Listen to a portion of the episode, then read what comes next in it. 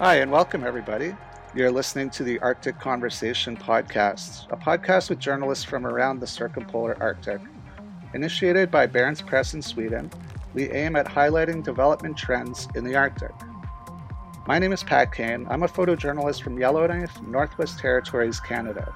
I document life, culture, people, and issues that are important to Indigenous communities in the Canadian North. Today I have Katarina Hällgren with me, and we're going to talk about Indigenous people and their representation in the media. Hello, Katarina. Hello. How are you? I'm fine. How are you? Good, good. The weather is nice here. It's finally warming up, so that's beautiful. Oh, I wish I could say the same. it's been snowing today. Yeah, it's supposed to snow here tomorrow, but hopefully not because I want summer to happen faster yeah. than uh, yeah. Me too. um, Katarina, why don't you why don't you tell us a little bit about yourself for our listeners? I um, live in uh, the northern of Sweden, Arvidsjaur. It's also a part of Sapmi. Uh, I've been working as a journalist for about I have said 20 years for a long time and now so i think it's 25 years but 20 25 years. Uh, mostly with the sami issues. And now i'm a freelancer and i am an editor uh, of a youth sami magazine called Nuorat. that means youth. Awesome. Why don't you um, why don't you give us an idea of what the indigenous people and their way of life is like in your region eh, where you live? The way of their life, yeah, it's um, we have reindeer herding here up in the north. It goes almost uh, down to the middle of Sweden.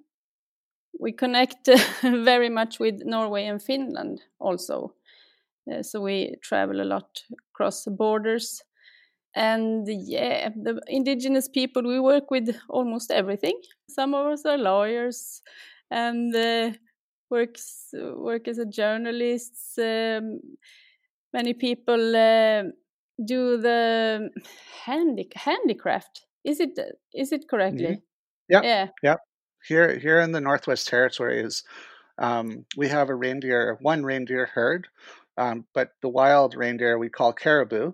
And Um, I think it's a little different here, where you know there are communities and little towns essentially um, that people live in, and then they go out into the land and they harvest caribou there.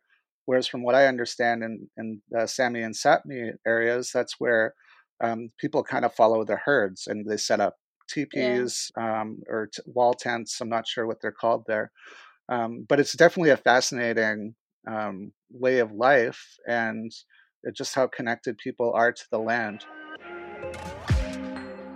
For journalists who come and to you know cover these uh, do stories on the indigenous people in your area, um, what are some of the the topics that they get wrong? What are some of the stereotypes that they um, kind of fall into? I, I, know here there's a lot of like we exotify um, indigenous people, like they're like other than than everyone else and there's a lot of mistakes that happen there. Is that true with your part of the world too? Yeah.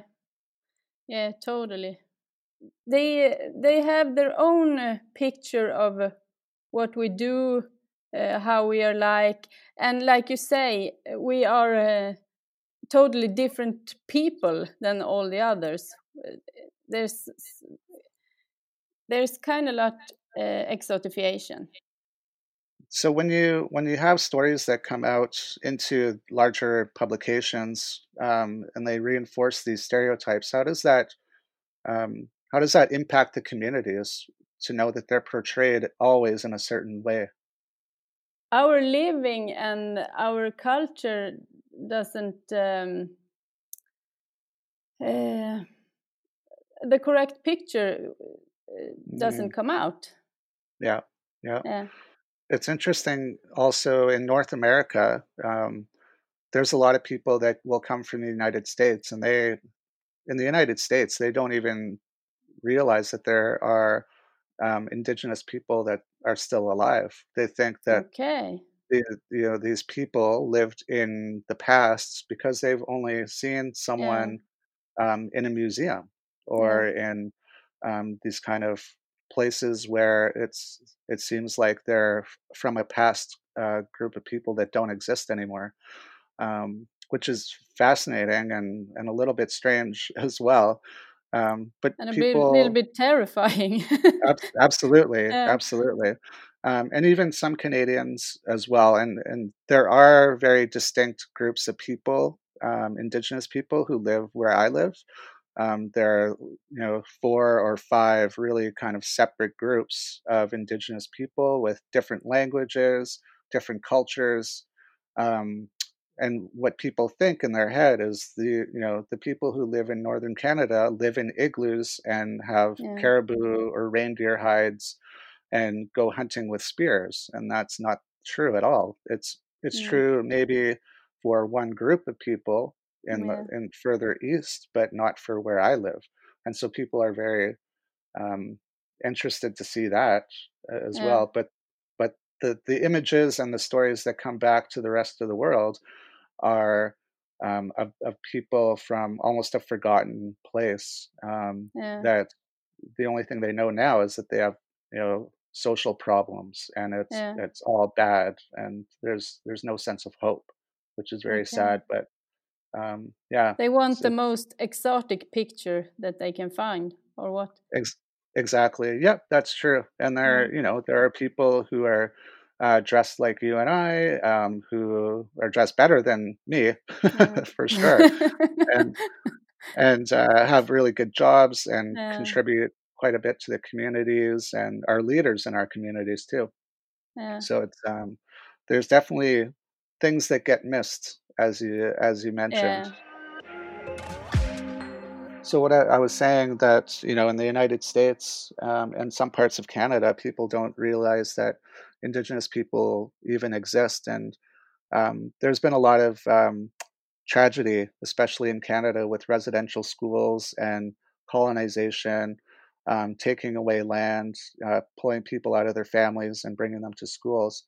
Um, yeah, in, in the last few years, there's been in Canada a re-education of you know making sure that that story is actually part of the curriculum in schools, so that people aren't learning about Indigenous people and um, how they are these noble people that um, are either um, put up in like this kind of spirit world or they're just like down and out and have social problems but the reasons why that we we have these social problems in the first place from these issues is that true there as well yeah. We. I don't think it's a long time ago since I went to, in went to school, but I. Uh, uh, I think in, on uh, in my time when I was studying, we didn't learn anything about the Sami, and I uh, I understand that it's the same thing today. Um, and uh, in Sweden, there's people in Sweden, in the south of Sweden, that uh, that uh, don't even think that the Sami exist in nowadays. Uh, it's kind of people that used to exist a long time ago, but not now. So uh, the the knowledge is the is a big problem that got to hear about, us, our history, and uh, as you say, uh, the the colonization and so on. Um, hmm no one knows the the history about us, and uh, not how we live today and how our culture is.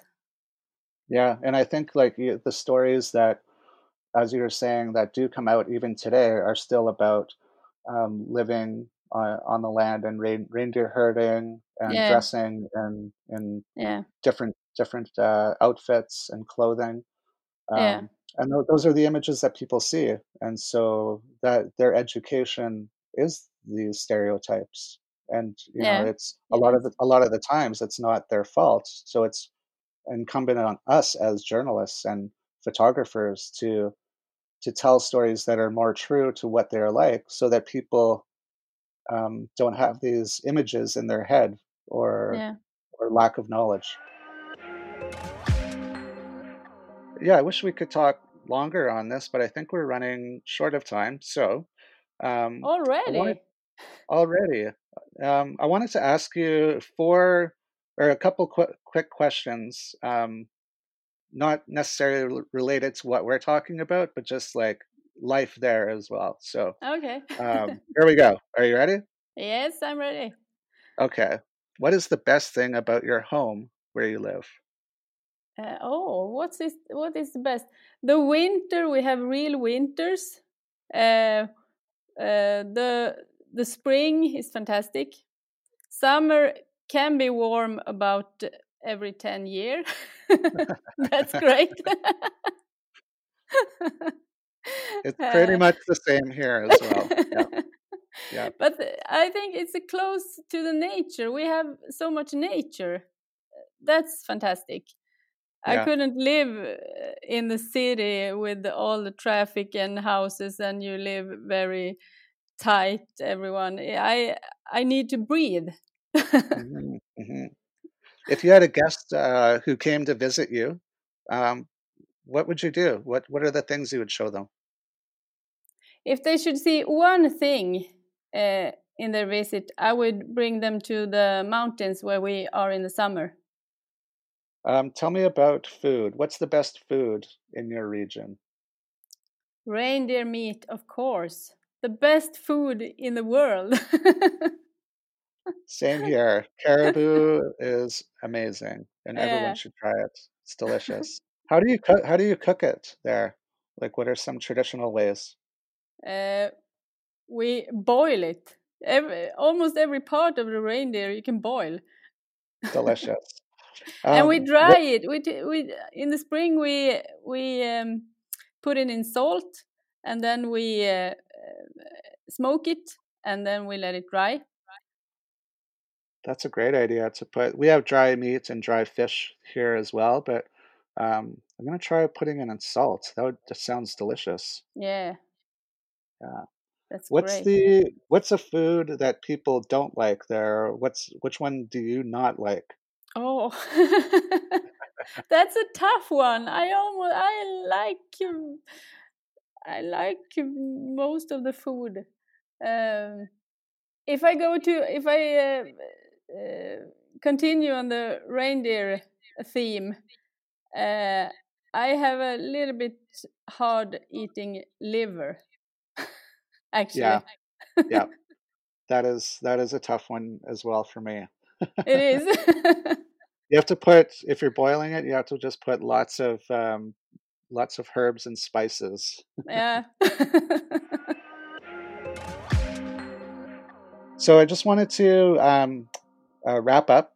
We're at the end of the show now, um, but I just wanted to to thank you again. I think our you know the perspectives that you bring about um, Indigenous people and the issues they face and how stereotypes are often reinforced by the media and by newspapers and magazines, it, you know, can do some damage to the communities that they're actually covering. Um, there's a lot of facts that go unknown. There's just a lot of blanket generalizations that happen as well. So I think it's important for people to to really do some research and to uh, see how diverse our cultures are, and um, you know all the the amazing things that people in the north are doing um, outside of reindeer herding and living off the land and hunting and, and these kind of traditional things. There's a lot more to explore, and I hope that our listeners do. I want to thank you so much for listening to the Arctic Conversation. My name is Pat Kane. and my name is Katarina Hällgren. Thanks so much. Take care, and we'll talk to you soon.